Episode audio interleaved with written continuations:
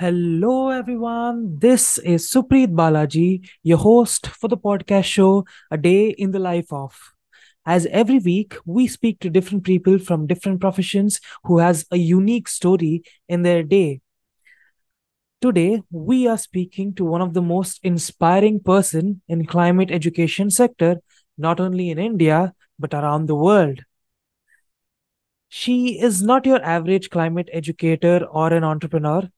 She is the force of nature dedicated to empowering vulnerable groups in intergovernmental decision making, and she is taking bold climate action steps. With a master's degree in environmental studies from TERI University, she possesses the knowledge and passion to nurture change makers who combat the climate crisis with knowledge based actions. Her journey began at the historic COP21 in 2015, where she was introduced to the UNFCCC process. Since then, she has been a driving force in the climate movement, serving as the global focal point in Youngo during the 2020 and 2021, and playing a pivotal role in elevating youth voices in the global stages as COP. But, but, but, her impact doesn't stop there. In 2022, she co founded the Youth Negotiators Academy, a groundbreaking initiative aimed at promoting inclusivity in national delegations by training youth to be effective negotiators in the UN intergovernmental processes. It is none other than Miss Heeta Lakhani. Hi, Heeta. Welcome to the show. Thank you so much, Supreet. It's been an absolute pleasure, and thank you for such a lovely introduction.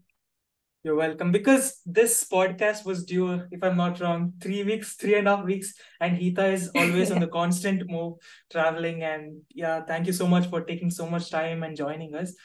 As you might know, this podcast is all about a day in the life of. So, the first typical question that I ask to all my guests are what is your typical day in your life? I think that's the hardest question for me to answer. Frankly, like you said, I'm generally on the move pretty often, whether it's uh, within the country or if it's travel for work abroad. Um, but I think a typical day in the life, like a day that I feel very comfortable working and like sort of a day that I kind of appreciate, gives me some sort of routine. Um, starts with uh, well, usually starts with a workout in the morning. It's either yoga or a workout that I've been doing for a while. Not very consistent with it because of travel, but I mean, at least that's what I would like. Um, so whenever I'm home, that sort of that's what it looks like. Mm-hmm. Uh, followed by, you know, sometime in the morning with my family. I have um, where I'm staying now. We have we look after a bunch of cats, so it's usually spent in the morning with like feeding the cats, and just being around them and then st- starting basically getting to work. So i don't necessarily get to work very early in the, in the morning but it because i also like don't have like an end time in the day. So it goes on until late in the evening. So i don't push myself to like start the moment i wake up. Um yeah so that's usually what it looks like. It, it's then just i think work throughout the day with like a break for lunch. Um since i'm working from home and now most of more often than not my parents are also at home like more working from home as as and when unless um, they have something else. So usually like it's lunch with the family. Um, yeah, and that's yeah, and probably dinner with the family again. So that's usually what it looks like. It's a very typical boring day. Um, it's the kind of uh, routine that I actually like, and yeah, that's what I would enjoy more often than. Uh, yeah, I mean, I'd, I'd like to have more of such days. Ah, wonderful. So when you tell a typical boring day, does it mean you involve with, you know, hundreds of meetings every day or taking care of the cats and the cats coming and disturbing you during the meetings and all those things? Yeah, it does. It does happen sometimes. Um, but yeah, it's usually like it's either packed with a bunch of meetings or, you know, like um, team calls or just catching up on a bunch of work. Uh, also, what I've realized is that the days I have most sort of calls or like online virtual meetings, those are days mm-hmm. I also end up with the most amount of work. Um, if they're nicely, like if they're spaced in a way that gives me intermittent time to work, because then I have this, um, how do you say? I have this subtle pressure of like, oh, I don't have too much time to finish anything because I have too many meetings today. So I end up doing a Uh-huh. decent amount of work on days when I have like really large chunks of free time because I feel, oh, I have so many hours free, I have enough time to work. And then I don't Mhm. realize where the few hours have just gone. Ah, that's nice. That's wonderful. Uh, one thing that uh, you know uh, I have seen because uh, if I'm not wrong, I saw you first time in person in LCOY India 2022, and you were you know that that was the starting time you know for the Youth Negotiators Academy, and many people would be wondering what Youth Negotiators Academy is. Uh, so if you don't mind, would you like to introduce Youth Negotiators Academy and how you started up, you know, co-founding that particular amazing uh, initiative and what is the current progress of it? Yeah, absolutely. So we co-founded the Youth Negotiators Academy um, in 2022 with uh, the four of us coming together. Of course, it was myself, my co-focal point from when I was global focal point for Youngo so Mary Claire, and uh, Veena and Sophie, who we met along the way. Mhm. Um, and the reason for this came, I think, mainly from our own experiences after engaging in this space for a while. My first time engaging, um, as you know already, was in 2015 at COP21. And it happened sort of by chance. Um, of course, I mean, I did ask around and I sort of wanted to be there, but it really wasn't part of sort of a long term plan that this is what I wanted to do. And the more I engaged internationally, the more I worked with other young people, um, there were a few things. One was, of course, that the world of the UN is just such a complicated world. The negotiations, um, they have their own language, they have their own protocol, they have multiple meetings going on in parallel at the same time. And it can be really, really overwhelming, especially if you're new to the process and if you're young, to be able to engage meaningfully. And when Mary Claire and I were global focal points for Youngo, we championed youth voices in all capacities that we could uh, over the two years that we were working with the UNFCCC Secretariat, with the COP presidency, which was the UK government, with other UN agencies, with other organizations, no matter what shape and form that looked like. And I think one of the things that we really, I mean, it, it, it has been there for a while and that kept getting more and more obvious was that, of course, it's one thing to go door to door championing youth voices, trying to bring in solutions, trying to talk to, uh, you know, loads of different delegations and negotiators to Mhm. push things with negotiating rooms. But this would have been probably slightly easier if we had a young person who could champion this themselves as part of the delegation. So it wasn't just an outsider. Um, so then this these demands, these inclusions, or these perspectives could already be already be brought in a lot before the negotiations, a lot before the COP. So when countries set their positions, this could already already be part of the inclusions. Um, so it wasn't something that they had to think about last minute and then consider new demands. Um, and one of the reasons why this wasn't happening is, of course, because, like I mentioned, the world of the UN is so complicated. It is very hard, especially for a young person who doesn't have so many years of experience engaging within this space, to know how to do this meaningfully. To how do you be part of it and actually contribute rather than just, you know, trying to um, observe. Uh, so that's what we did. We said, okay, let's train young people to build their capacity to be able to do this. Um, our capacity was also built over years through multiple different people, programs, you know, different kinds of things. And the issues that we faced were, of course, community. Uh, this was the Mhm. biggest thing, especially for me. The more I engaged at COPs, um, the more comfortable I got only when I felt like I had a set of friends, I knew people who were around me, and I didn't feel like I was lost and alone and vulnerable in this complicated mass of the UN. Um, so that's how we started, and that's how we basically conceptualized the program. And that's what we've done over the last year and a half, and now it's soon going to be two years, uh, where we this year are now working with over 50 countries and uh, Mhm. training over 100 plus negotiators to be at COP Wow.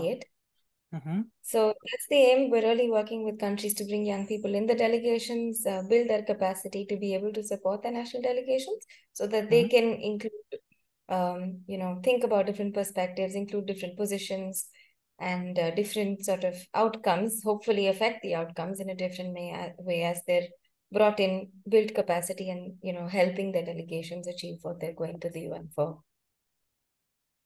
Wow, that sounds so inspiring. Like the path that you faced, you wanted to make sure that everybody else, you know, hasn't has to go through that rough path. Maybe they can have a very easy mentor.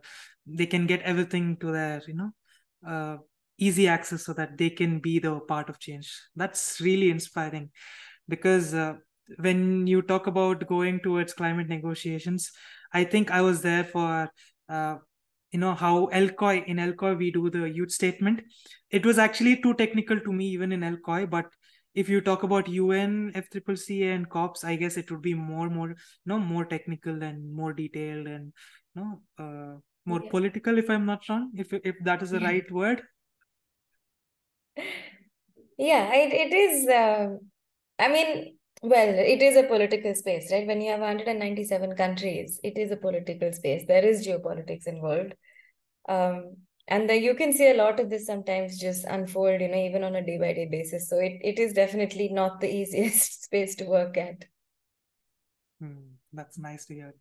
So I see that you got a master's in environmental science in TERI, but bachelor's, what was your bachelor's and how did your bachelor's, whatever you did in bachelor's, and how did it turn towards this particular path of environmental science and environmental education and climate action? So, uh, what was that particular incident that made this differ in this path? Well, I think um, I think it was all through my childhood. And I've said this a few times, but I, I mean, there was a time when I was coming home from school and I live in Bombay, um, and we used to pass by Marine Drive, and this was where the beautification project, this was probably when I was around maybe around 13, um, was going on. So, in order to do this beautification project, basically to see the Marine Drive that you see today, to see the promenade um, that they built, uh, there was that it was lined by coconut trees even on the side of the sea.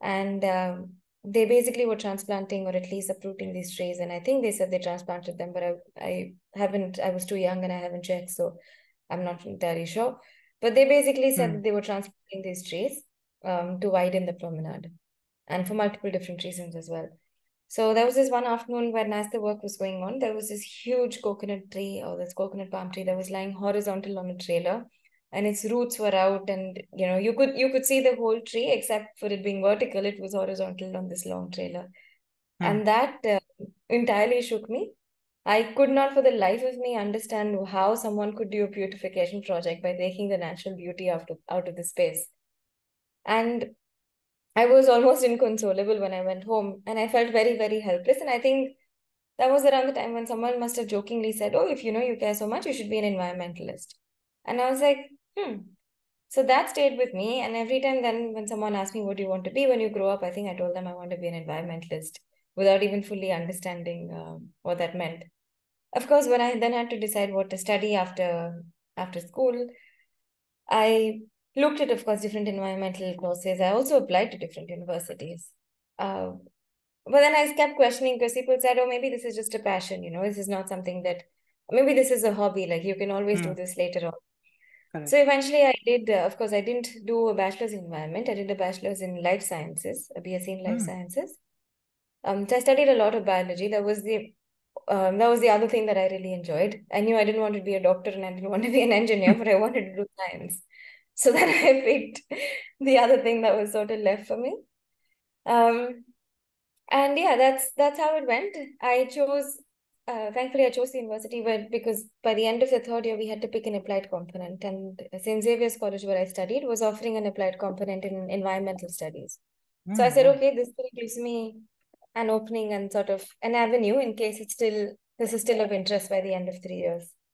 And of course, I think by the end of three years, I knew that this like I didn't want to get into biological sciences and I still wanted to do the environment. So that's how I then eventually did my master's. Oh, that sounds like a no very inspiring story because many people, for example, come to engineering or medical on the 12th, mostly engineering because after you come to engineering, you're like, okay, I can do this, I can do that, I can do that.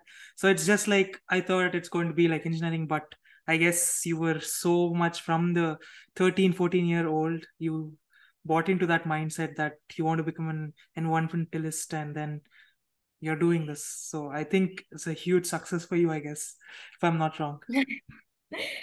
Yeah, I didn't I didn't look at it that way. I mean, it was just I mean, it was things just happened, I think by chance as well. I well, or maybe not by chance, but I even though I didn't know what I wanted to do basically after I uh, finished school, I definitely knew that I didn't I didn't want to be a doctor and I didn't want to study engineering because I could not, like, numbers and me were really not good friends.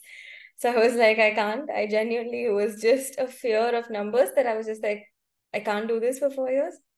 Um, and I enjoyed biology. I thoroughly enjoyed biology. And we we studied all kinds of things over three years, right from uh, biochemistry to neurobiology to genetics Mm. to um, I don't know. We we studied a, a range of subjects, and I think that really like the variety sort of um, interested me because it didn't narrow me down into one thing even over three years.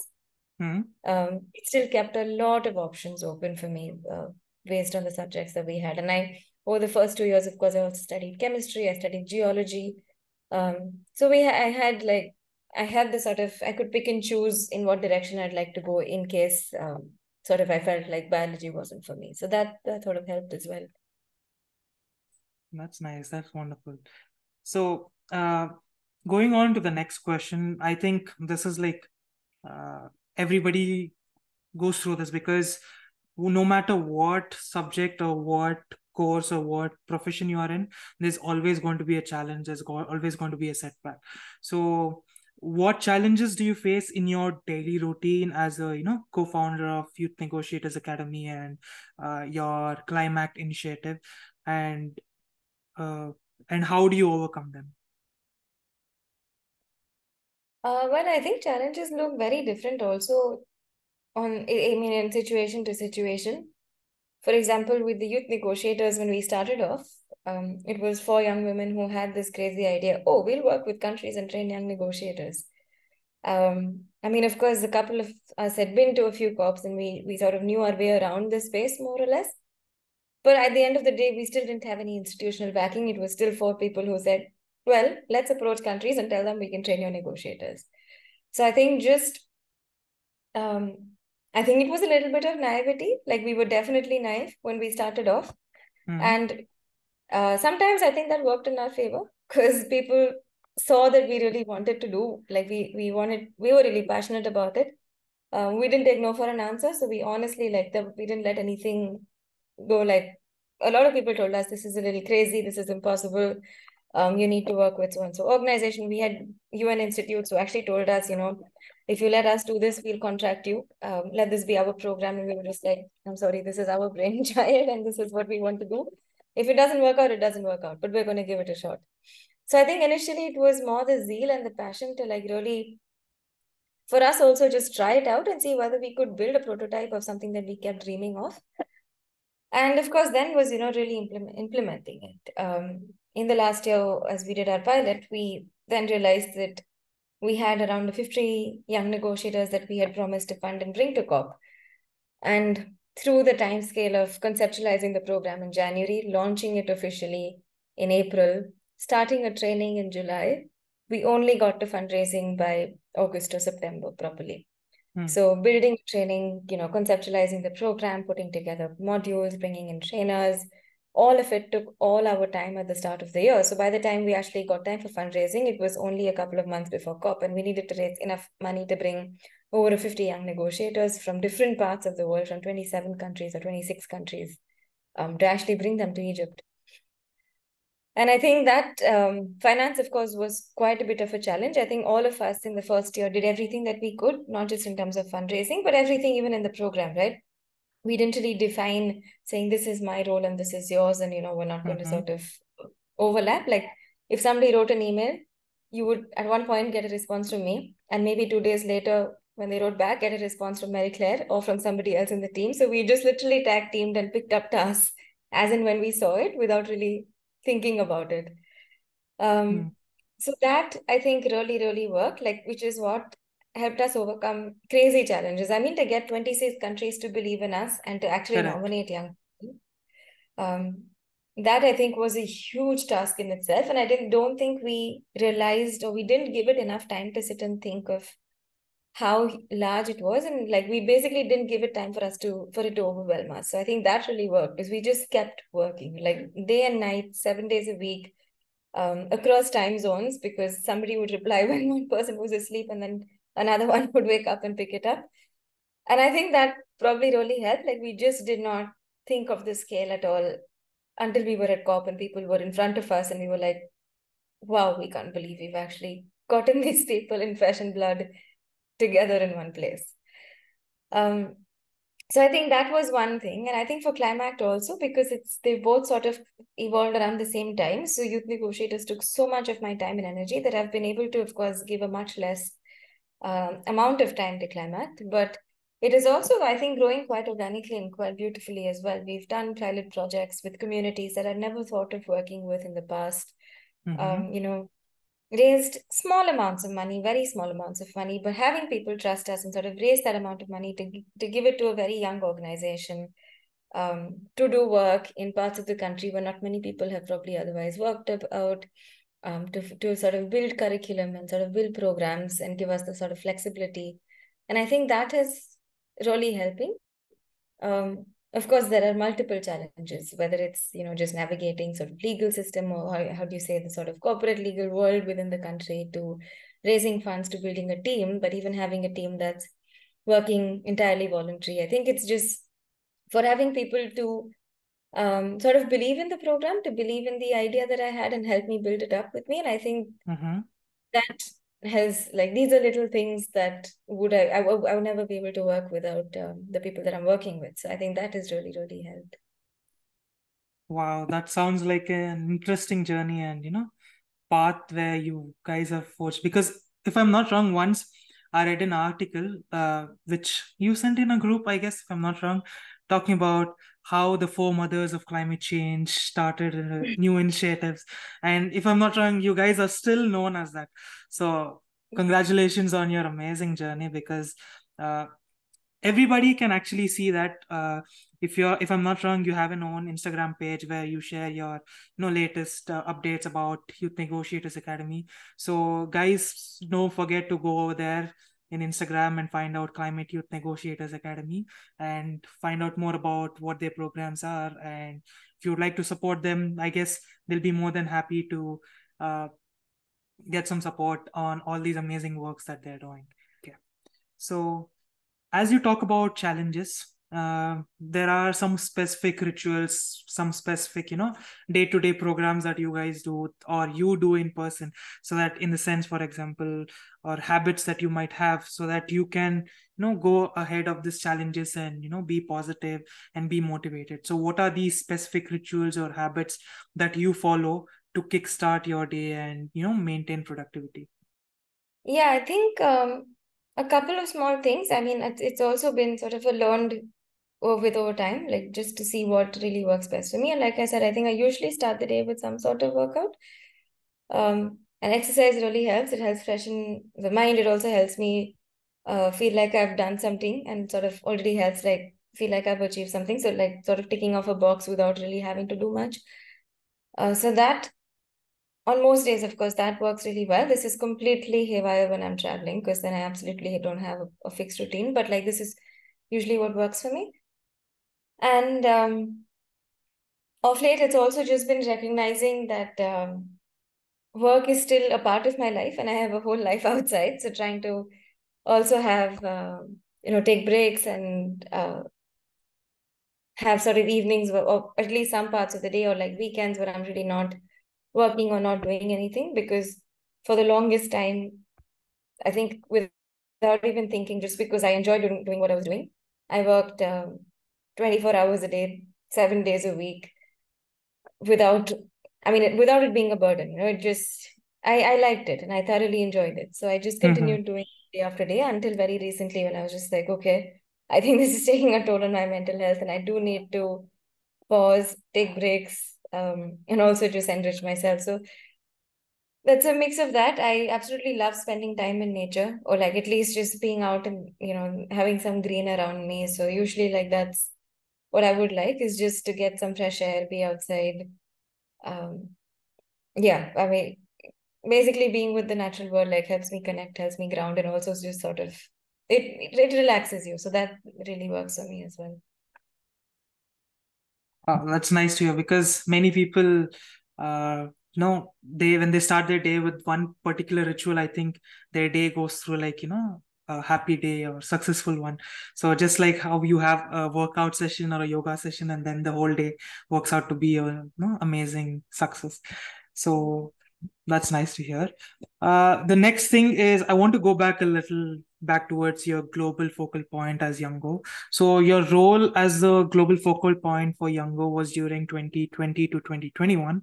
Uh, it involved, you know, uh, elevating the youth voices on the global stage where uh, Youngo is very huge and it's been growing in the past few years. And your role in the Youngo in 2020 to 2020 to 2021 was very immense. And you could see a key achievements like even COP uh, 26, if I'm not wrong, COP 26 was during your uh, your uh, during during your focal point time. What are some of the key achievements and challenges during this period as global focal point for Global South in Youngo? I don't know where to get started. Um, when I first got involved in Youngo, when I first heard about Youngo and sort of involved in the Conference of Youth COY 11 in 2015 in Paris, and was Mm-hmm. very, very intimidated. Um, I remember the next year when I went to Youngo meeting at COP22, I remember talking to somebody from Youngo at that point, uh, one of the former members now, and asking her what actually happened after the whole meeting took place. And she was trying to explain, and I felt when I was in the room, you know, it just felt like a world of its own.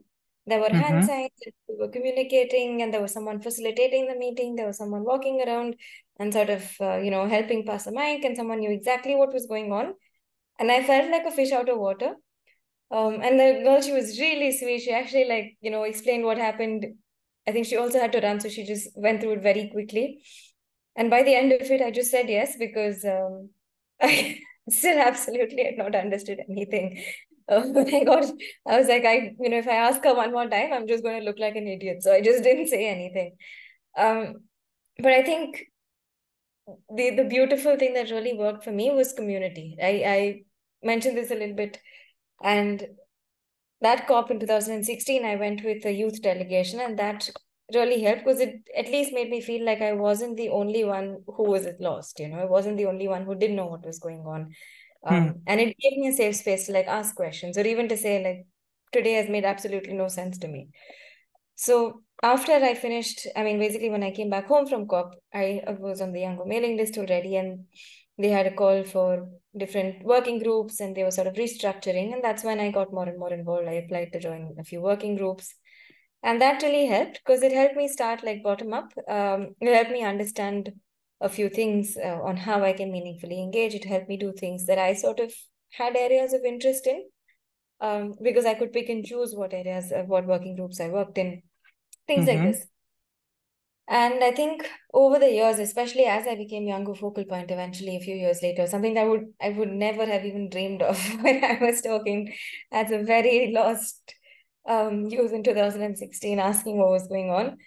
Um, I think one of the most rewarding things, of course, has been the scope to engage with so many different young people from so many parts of the Hmm. world. Just learning about different cultures, learning about different ways of working, trying to create a space of openness, you know, trying to create a space where um, people actually respect each other, have certain work ethics, work cultures, uh, given the complexity of the global, um, you know, picture of, of Youngo. And I think that has definitely been very, very rewarding. And then, of course, as focal point, because you are the first point of contact, you end up speaking with so many different people, whether it's, you know, UN agencies or whether it is, um, you know, whether it is governments or whether it is even NGOs or even other young people. If anybody was lost or confused and wanted to know what to do, we ended up getting emails from them. So I think, especially during COP and like before COP, the time before COP and the lead up to COP, we are not exaggerating, we got anywhere between 100 to 150 emails every single day um, from all kinds of people, from all kinds of things. Um, and it was very overwhelming. It was a lot. So I think it came with its own challenges. Uh, being global focal point, of course, was an entirely volunteer position. And we did that full time. Like I said, we did this um 24 hours a day, um, every single day of the week. Like weekends didn't count, nothing, nothing mattered to us because there was Mm-hmm. always something. Um, so I think like that came like the beauty of it also came with its fair share of challenges.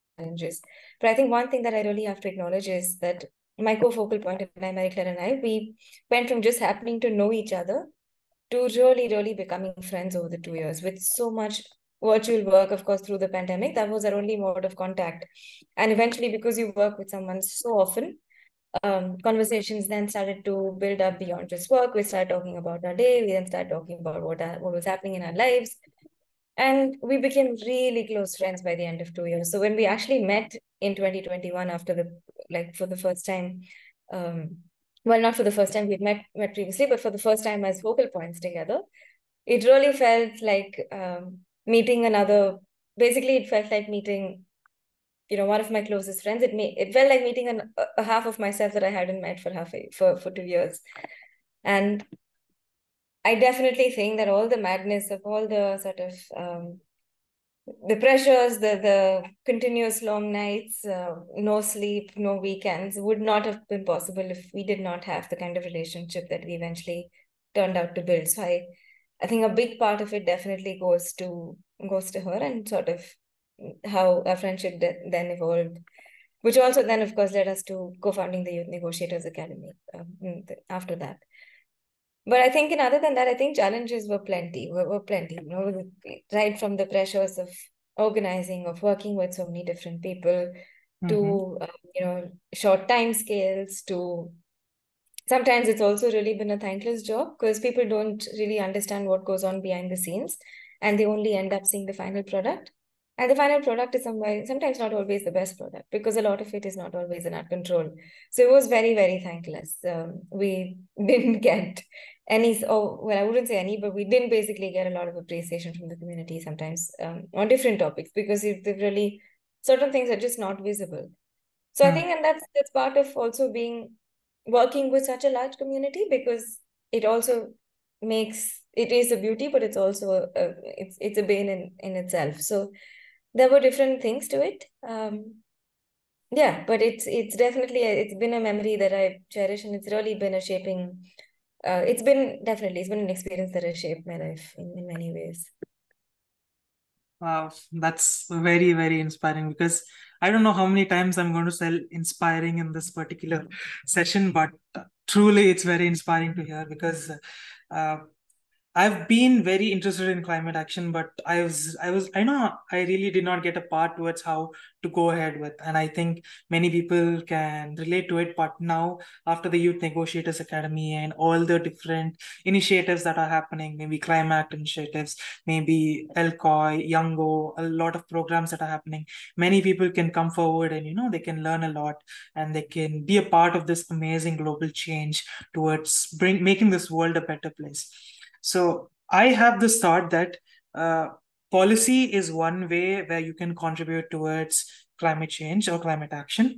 And there are some other ways also that anybody can, you know, from their normal lifestyles, maybe even though they're not directly related related to climate change or environmental studies, I think they can have some small changes in their lives so that they can support the climate action. So, what are some of the, you know, um, uh, contributions that young people or anybody can do or individuals and local communities can do for a meaningful impact for the fight of climate action and fight against climate change. Yeah i think like you said like there's literally everything um, outside of policy that that can still help in the big fight right? Climate change is something that is affecting all sectors of life and literally all populations around the world soon now um, so there is so much that we can do because it is affecting our lives in countless ways. So right from sort of understanding, I think the very simple thing, starting at a very individual level, because that is the first thing in our sphere of control, is what mm-hmm. we're doing individually. And um, starting with individual action, I think just very simply understanding what our needs are and then understanding what we really want. And I think if we can try and identify and distinguish between I need something and hence I'm going to get it versus I want something and hence I'm going to get it. Makes a very huge difference. Our um, entire community and the world as such is now, it has become so consumeristic that, of course, it comes from a capitalistic economy, from a capitalistic way of working. Um, but it's, it is entirely consumeristic. Every single thing that we do, sometimes, even for example, if you're just scrolling social media, there are so many different prompts, so many different ads. There are different people who are constantly trying to tell you this product is good for you or this looks good for you. Hmm. Um, and they're actually like it's it's tailored to what your likes are, what your dislikes are. They have so many algorithms to, you know, actually find the right things for you that it's very hard to identify um, and to really stop yourself from clicking on that link to like see what what more lies there. So it's there's a lot that we can do just if we can try and understand what we really need to get um, Mhm. versus what we want. And then, of course, there are lots of different things. There are people who um, have been working, you know, to try and get, I wouldn't really say zero waste, but to a low waste lifestyle. So trying to, you know, compost, um, you know, your own waste in the house, or at least your kitchen waste, to looking at how much packaging is coming in. Can you find alternative, you know, ways of consuming things? Like, for example, even just kitchen stuff, like, can you look at alternative ways? Can you um, carry your own water bottle, carry your own, you know, basic cutlery around? So a bunch of things that you can do right from day-to-day activities. And then of course you've been ever since kids in school, like you've been taught about, you know, turn off the tap or turn off lights or like use public transport and walk short, short uh, walk, walk short distances and all kinds of things.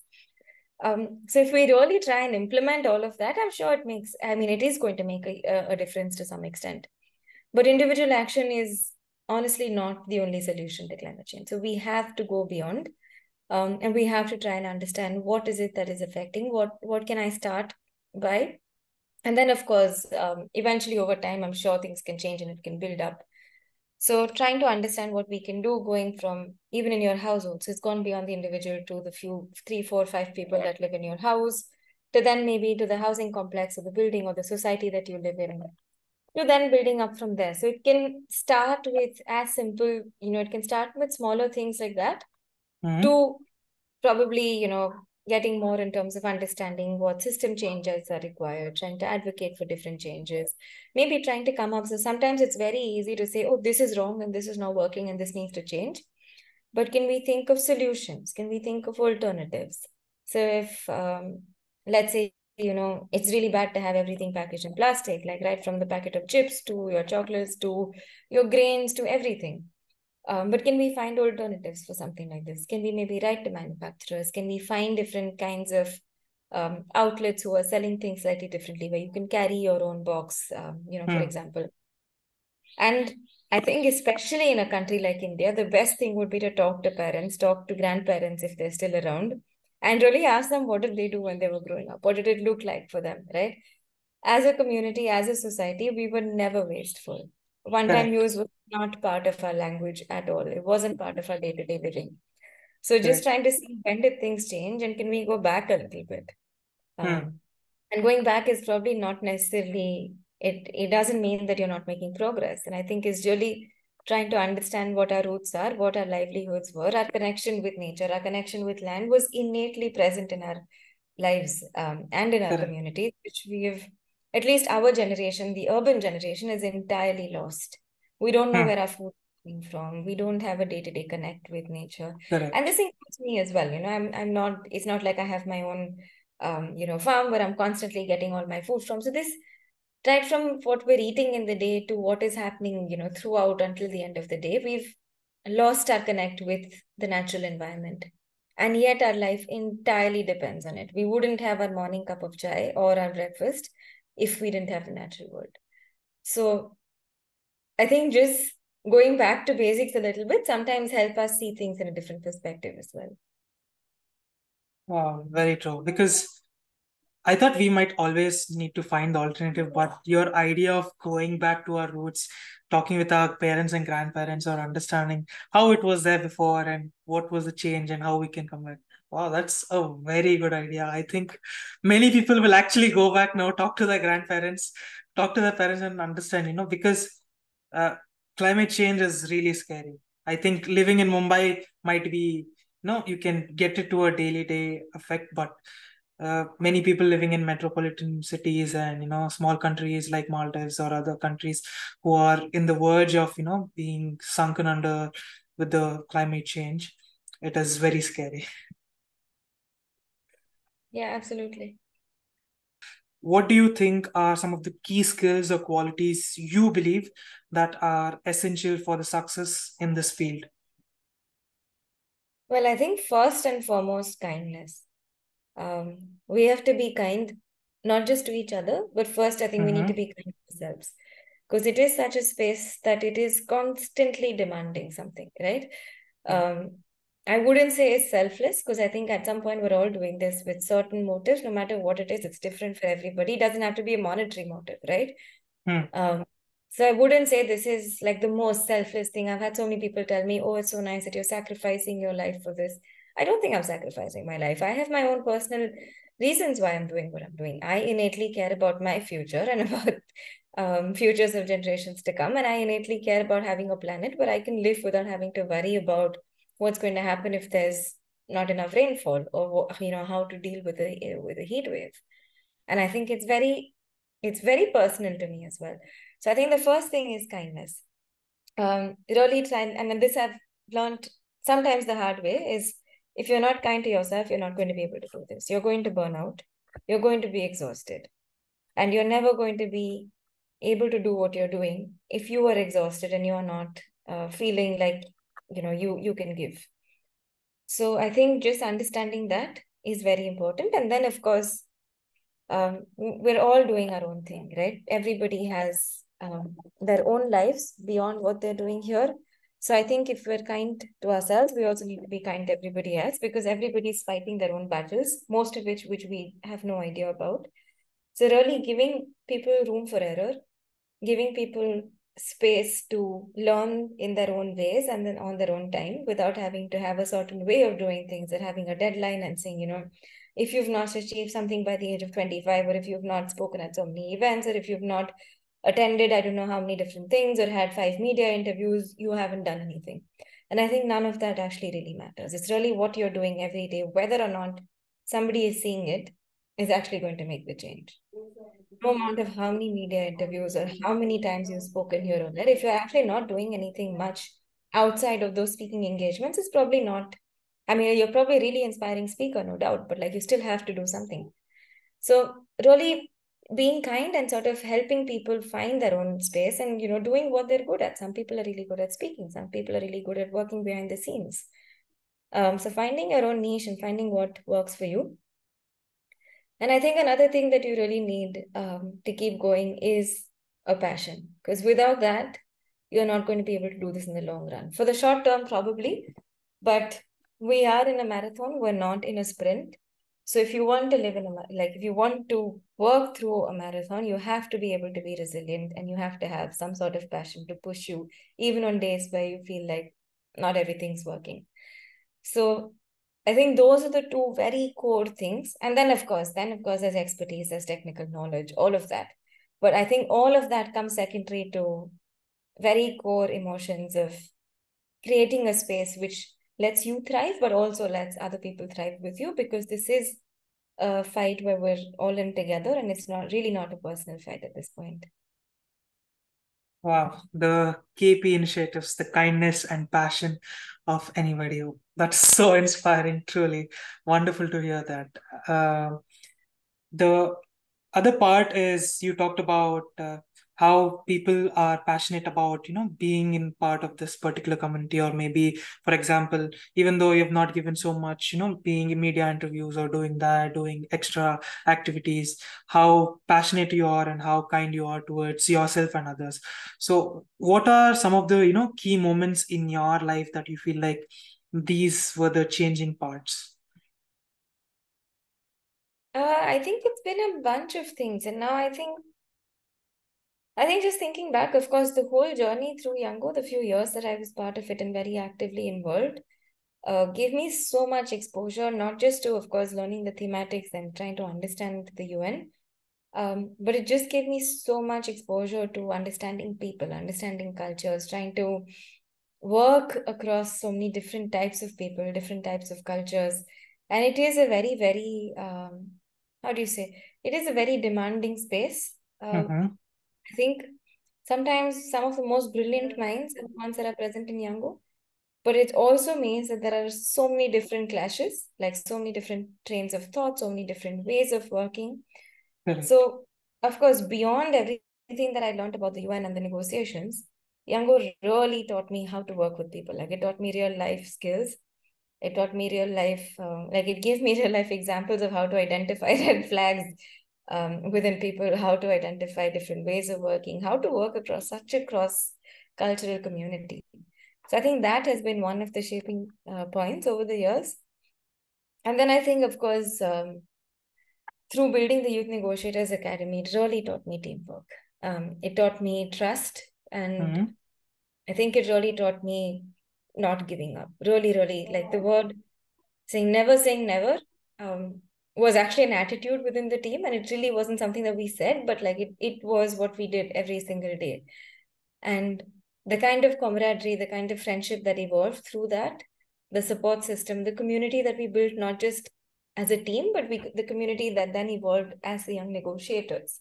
And Hmm. that community is thriving even today. The negotiators that were part of the first cohort really, you know, are um they just they go beyond the cohort. They are a family. Um and I use the word family very cautiously. They def they, they truly are part of the CYNP family, but they're a family of their own as well.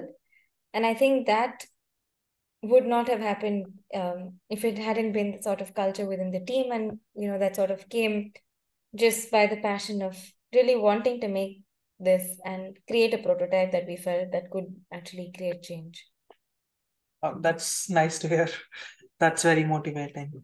Uh, okay, so moving on, uh, I would like to ask some, you know, kind of uh, weird questions, or maybe something more towards a funny interactive part here. So, towards climate change, uh, if you were a superhero, you know, fighting climate change and you know working towards climate action, so what would your superpowers be? And what does your costume look like? You know, all these Iron Man suits and all these things. So, what does your superpower be, and what does your costume look like? oh my god i have never thought about this um well i think the one superpower that i would really like well actually no i want two superpowers one of them would really really like to be a little fly on the wall like i really sometimes want to know why people make certain decisions and what really goes on behind the rules. Sometimes Mhm. you don't really get the full picture. I would love to be a fly on the wall in so many meetings and just listen in on what's happening. Um, I would really, really, really like that if I had the choice.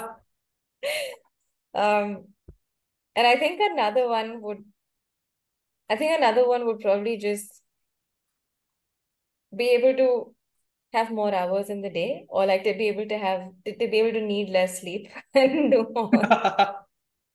Like if I could function of three hours of sleep of sleep every night, I would absolutely love to have more time in the day. Uh, that's why my constant struggle that I'm constantly feel like I don't have enough time. Um, so yeah, I mean, if I could get more hours in a day, no matter how that worked out, like I would definitely want that to have to have that superpower as well. Um. I haven't really thought about a costume. I think it would probably, it would definitely be, um, it would definitely be a dress, like easily, like a very comfy long dress where I could, yeah, I think it would like a costume would definitely be a dress, like a long Mhm. dress. Um, and possibly like, I don't know. Actually, I haven't given it that much thought. I think a cape would also be cool with it. Like a Uh, cape would definitely be cool. a cape with a long dress. Yeah. That sounds like a, you know, um, you know, climate action, you know, hero. Wonderful. Yeah, that's that's good. What would the name be? What would your name be for that? What would the name of the superhero Okay. be? This gets even more complicated now. Um, I think we have to come back to this. I need some time to think of a fun name. Okay, let us come back to this question later on. But next one, let me give you a situation.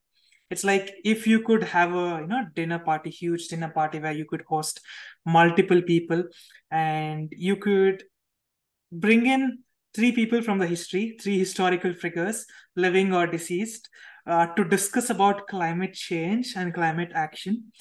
Who would those be, and why those people? Well, Um, but I think the first one would definitely be um, my mentor, Dr. R.K. Pachauri, who's no more. I would, there's so much, and I feel like some, um, I feel, I definitely feel like there are so many conversations that I want to have with him, like so many questions um, Mhm. and his experiences. So I think that would definitely be the first one that I would, that I would have. Um, I think another one would be um, Kofi Annan, the former Secretary General of the UN. Um, Okay. Uh-huh. read so many different things about him. I've, um, of course, never had the chance to interact with him, but I would definitely, I think, would cherish to be able to meet him once and to just to just hear about his experiences, um, to Uh-huh. just hear what he knows and like what you know the immense amount of knowledge and experience that he's had with so many like with his work over so many years. Um, uh, and for the third one, and I'm trying to, I'm trying to think. Um, as a child, you know, I really, really, well, I had two things that I wanted to be when I grew up. I either wanted to be an environmentalist or I wanted to be an astronaut. Wow. And I think the reason I wanted to be an astronaut was because of Kalpana Chawla. So I think Huge I, inspiration. I would definitely want to be able to meet her and just talk to her, ask her what the world looked like um, from space. And yeah, I think like that would be a conversation or like, like an interaction that I would really, really cherish. Wow, that's so cool. I guess uh, many people, uh, know, to me also because science was very fascinating to me, and I wanted to grow up to become an astronaut, but I'm nowhere towards becoming an astronaut now. But yeah, very truly, Kalpana Chawla is a very huge inspiration to many people in the world. And yeah, that was really wonderful to hear the three historic people that you would want to talk about climate change in this amazing dinner that you host. Okay, so moving on to this last crazy question. So let's make it more, you know, uh, if you had to create a climate themed cocktail or a mocktail, what would you name it? And what ingredients would it be? Oh, wow. Um, I would definitely name it Dhamaka. That's a name that I Oh, wow, that's good. That's good. That's very innovative. Wow. Amaka. I would definitely name it Dhamaka. Um, I think I would talk to a few mixologists to understand what I could create that tastes nice, but also like really, you know, gives you a little kick the moment you drink it. Like the moment your mouth touches the glass, like you have to feel like, okay, this is not, there's something in this. Um, so yeah, I'm not entirely sure what I would add to it. It would definitely have some amount of fizz. It would it would be sweet, um, Mhm. but not entirely sweet. Like it would be maybe sweet, salty, tangy, like a mix of a few different things. Wow. Um, there's kokum sharbat, which is very common in Maharashtra, which is used like in the summer, like so it's sweet, it's tangy. Um, so it would be it's a burst of flavors. So I definitely think like the cocktail would be a burst of flavors. Um, yeah, um, yeah, I think that's that's what I have for now. So as soon as the people drink it, they're like, "Oh my God, I need to work on climate change now. Come on, let's go ahead." So yeah, That's another magic potion to add to it. yeah. Hopefully, we can get Dumbledore back to add some portions over there. Okay. So going back, going back to the, you know, costume. Ah, I think not the costume. What was it? The name Ah, for the character. ah, yeah, the name of the superhero. Yes. Um,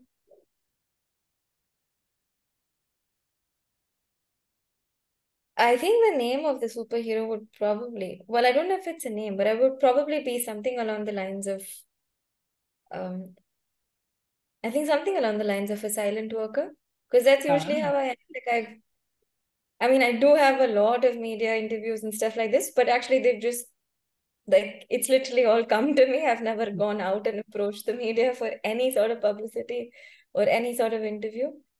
Um, and it doesn't really matter to me whether or not it, it happens or it doesn't. So I, it would something, it would definitely be around the lines of a silent workout. Silent work.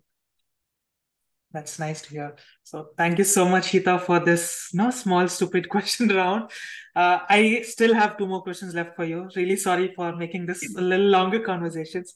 So No the the first question there would be uh, climate change is a little bit about you know daunting and complex issues where a lot of things happens, a lot of this, you know setbacks when you're working on policies. So, what advice do you have for young people and others who want to get involved in this climate action but may not know where to start or how to do it or where to begin from? What is your advice? Yeah, I think the first thing is um, get started right at home. Do whatever you can in your sphere of influence to Mhm. make change. Um, and then, of course, uh, you know, look for organizations, look for networks or people who you feel are doing something in an area where you're passionate about, let's say, be it water or be it waste or be it general like climate advocacy um, or policy or whatever else that might be, right? So I Hmm. think then look for organizations, reach out to people. And I think the one thing that I'd say is um, don't be afraid of asking. Um, I was a very intimidated person, a very intimidated child when I started off, even at the first conference back in 2015. And sometimes I wish that maybe if I, you know, wasn't as intimidated and wasn't as shy, um, things could have turned out differently even at the start of it. Um, it is not a repent, like it's it's it's been a journey, and I think I was a very different person in 2015 versus what I am today. I would never be able to talk um, the way I speak today and interact and sort of do the things that I'm doing. So it's definitely been a great Hmm. journey. And I think the one advice is definitely do not be afraid to ask. Um, it may feel silly or stupid, or you know, it may feel like you um like people think that you don't know anything. I think it's absolutely fine. Uh, not everyone knows everything. Nobody knows everything. We're all um, maybe we know a little bit in one aspect, but there's a lot to learn in another aspect. So I'm sure there are things that you can give as well as things that you can learn. So don't be afraid, don't be intimidated. Ask, take the first step, and you never know where that'll go, right? You never know what direction life might take you in. So I think those are the two things that I like to say. Um, that's nice to hear because many people really don't know where to start. So the last question is looking ahead, what are your hopes and aspirations of the you know future of the climate action and climate change, both on the local, regional, and the global scale, and within the community where you work with? Well, I think, um, well, I think first looking at my hopes and aspirations, I think I'll start off with the two initiatives that I basically work on right now. And with the climate initiative, we focus on climate education, intersectional and holistic climate education. I am trying to build an education curriculum that I wish I had as a child. Um, bring information, share knowledge, um, different education pedagogies, which I wish could be taught, um, you know, to really make environment and climate a lot more actionable, a lot more understandable. So I think my hopes and aspirations are really to be able to scale up, to build, um, and to be able to reach communities that act- actually need this. So to be able to reach the most vulnerable communities across such a diverse landscape in India, um, and to be able to give back uh, whatever I've been able to learn through the years. So I think that would definitely like to work at scale and to be able to, um, you know, create change at scale is what I would want to see. Um, for the Youth Negotiators Academy, I think we have, in a very short span of time, been able to prove that we are doing something which makes sense. We're filling a gap that did exist, and we're creating something of value. But I think what we're still um, working on is really how do we, after taking all of these people there, after all the training, um, how do we shift the needle inside the room, right? Um, so I think we're still working. There's a lot of work that is going on, uh, but I still think there's so much more that we can do. So I think really, I would my dream for the Youth Negotiators Academy would be to be a program or to be a space that actually um, empowers, uh, you know, trains, and also really builds and creates meaningful change in the right direction. Um, and we're doing bits and pieces, like we're doing all three, but like in bits and pieces. Like again, I think to be able to do this at a much more different scale and to feel very confident that you know this is what we're delivering this is how we can create change so i think those would be for the two initiatives that i work on but in general i think uh, for the climate movement or basically for climate change in general i mean i really hope that we're able to take action at a scale much more faster than what we're doing today. Right from individuals to you know policymakers to corporates to governments to everything in between like i really hope we can understand the urgency of the situation understand you know where we're headed and do whatever we can and do everything that we can in our power um, to move things at a pace and scale much faster than we are today. So i i think those that's the big vision that i would have. Wow, that is a huge vision, and I hope your vision becomes a reality for all the people in the world, and everybody can see this, you know, uh, this vision of all the environmentalists, all the climate activists who are working there in the forefront, in the ground, and even in the policy making, even the decision table, everywhere, so that these amazing people who are working towards a better world of different other people who are not a part of it but representing their voices to make sure that these changes can be helpful for the future coming peoples. So that's really wonderful to hear, Heeta. And this is the end of the questions. Thank you so much for an amazing session. Thank you, Heeta, for sharing your incredible insight and passion for you know climate action and climate change with us today. And it's been truly an enlightening conversation. Thank you, Supreet. It's been an absolute delight to be chatting with you. I've loved your questions and I've enjoyed every moment of it. Thank you so much, Heeta. Thank you, everyone. And to our listeners, we hope you found this episode and inspiring, as inspiring as we did. And thank you so much for this. Uh, if you enjoyed this episode, please do subscribe, leave a reply, leave a review, and share it to your friends, colleagues, family members. And your support can be helping us to bring in more amazing guests and valuable content to you, just like how we had an interaction with Heeta. And as we conclude today, I think I can remember one quote that was, you know, uh, very inspiring to me, that was very related to climate change.